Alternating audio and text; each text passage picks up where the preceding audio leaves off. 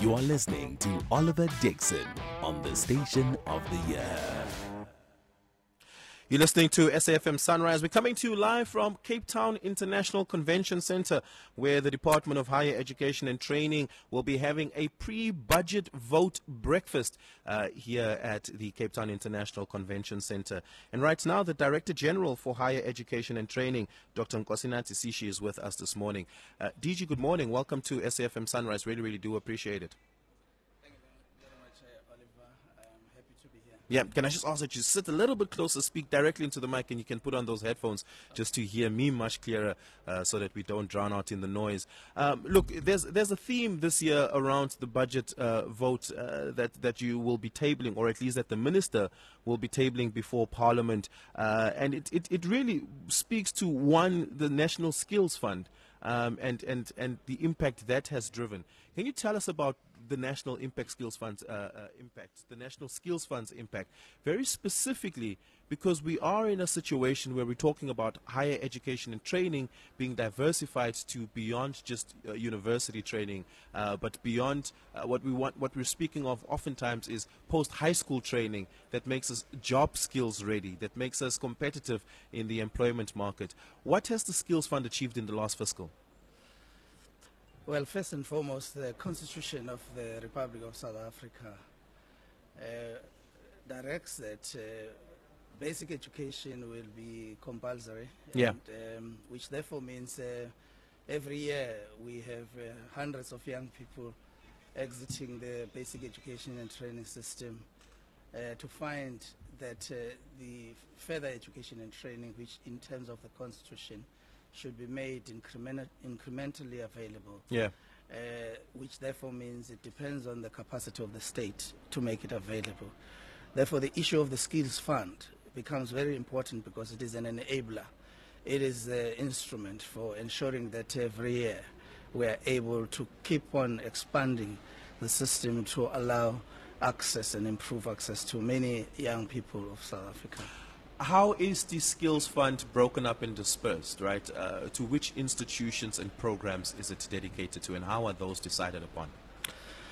All right the, the, the national skills fund is uh, dispersed in terms of the uh, skills uh, levy act which therefore means uh, it is derived from generally a percentage uh, you know contribution of all employers. Yeah. Therefore the responsibility for dispersing uh, this is uh, well uh, articulated in the in the legislation. Yeah. the primary focus is youth and adults, young people of South Africa. currently, we've got a, a system that uh, has admitted about 2.5 million young people in, in, the country, which is about 1.1 million at universities, about 600,000 in TVET colleges, and the rest absorbed uh, through uh, our SETAs. Yeah. Um, uh, but sitting outside of the education and training system is about 3.4 million young people that are not in education, not in any form of training, and unemployed.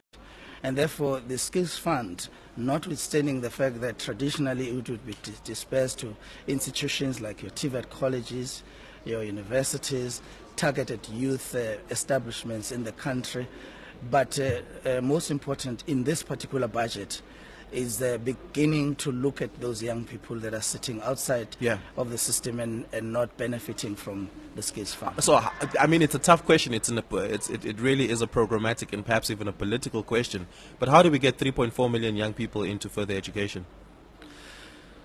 it's not a, a, matter of choice. It's we have to do it. Um, if uh, we love this country, yeah. If uh, we believe in the people of, of our country, we have to do everything in our power to do it. I already have appointed regional managers throughout the system of uh, uh, post-school education and training to do a registration process. I want to know them by name. I want to know where they live. I want to know when the last time they were at school. I want to know what the state can do to assist. We're yeah. not, we're not going to stand on the side, sidelines just talking about them as if they are statistics. Yeah, but I mean that's the that's compiling a database. How do you use the database to activate them into further education training? Is there a streamlined approach that says, "Well, we've identified you. Here you go"? Okay, the first thing is that uh, this year we're going to develop a roadmap. Uh, that roadmap is a roadmap for um, the size and shape of the post-school education and training system. What we mean by this is that uh, um, most young people aspire to go to varsity. This is an abnormality in our system. Ordinarily, young people would aspire to go to TVET colleges in any other country, anywhere in the world. And so it's important for us to make TVET colleges the institutions of choice yeah. by ensuring that the programs offered there are aligned to economy to the uh, opportunities in the economy uh, by the quality of provisioning is also one of the best so that uh, not only when they exit are they to be absorbed by our own economy but they are also attracted uh, you know uh, by other opportunities in the global economy. That is the the primary uh, focus of the budget of this year. Yeah. And uh, this is what is going to inform the work that we're going to be doing going forward. Have you paid any consideration to the administration of the fund, right? Because as we speak, this morning, students will be marching to hand over a re referendum around the administration of NSFAS, saying that one, the appeals process is taking too long. Two, uh, this indirect payment system through universities for allowances means that universities can keep this money in their bank account to accrue as much uh, interest as possible, meaning they delay paying out students students. Three, sometimes as these inordinary delays in payments on, on just tuition and other stuff, right? Uh, NSFAS hasn't been always a perfect system. Uh, as an administrator. Uh, uh what, what, has been the consideration in the last fiscal going into the new fiscal in this budget about improving the fund administration altogether? All right, I'll, I'll be very practical in my response. Uh, first and foremost, governance of uh, the National Skills Funds has got to change.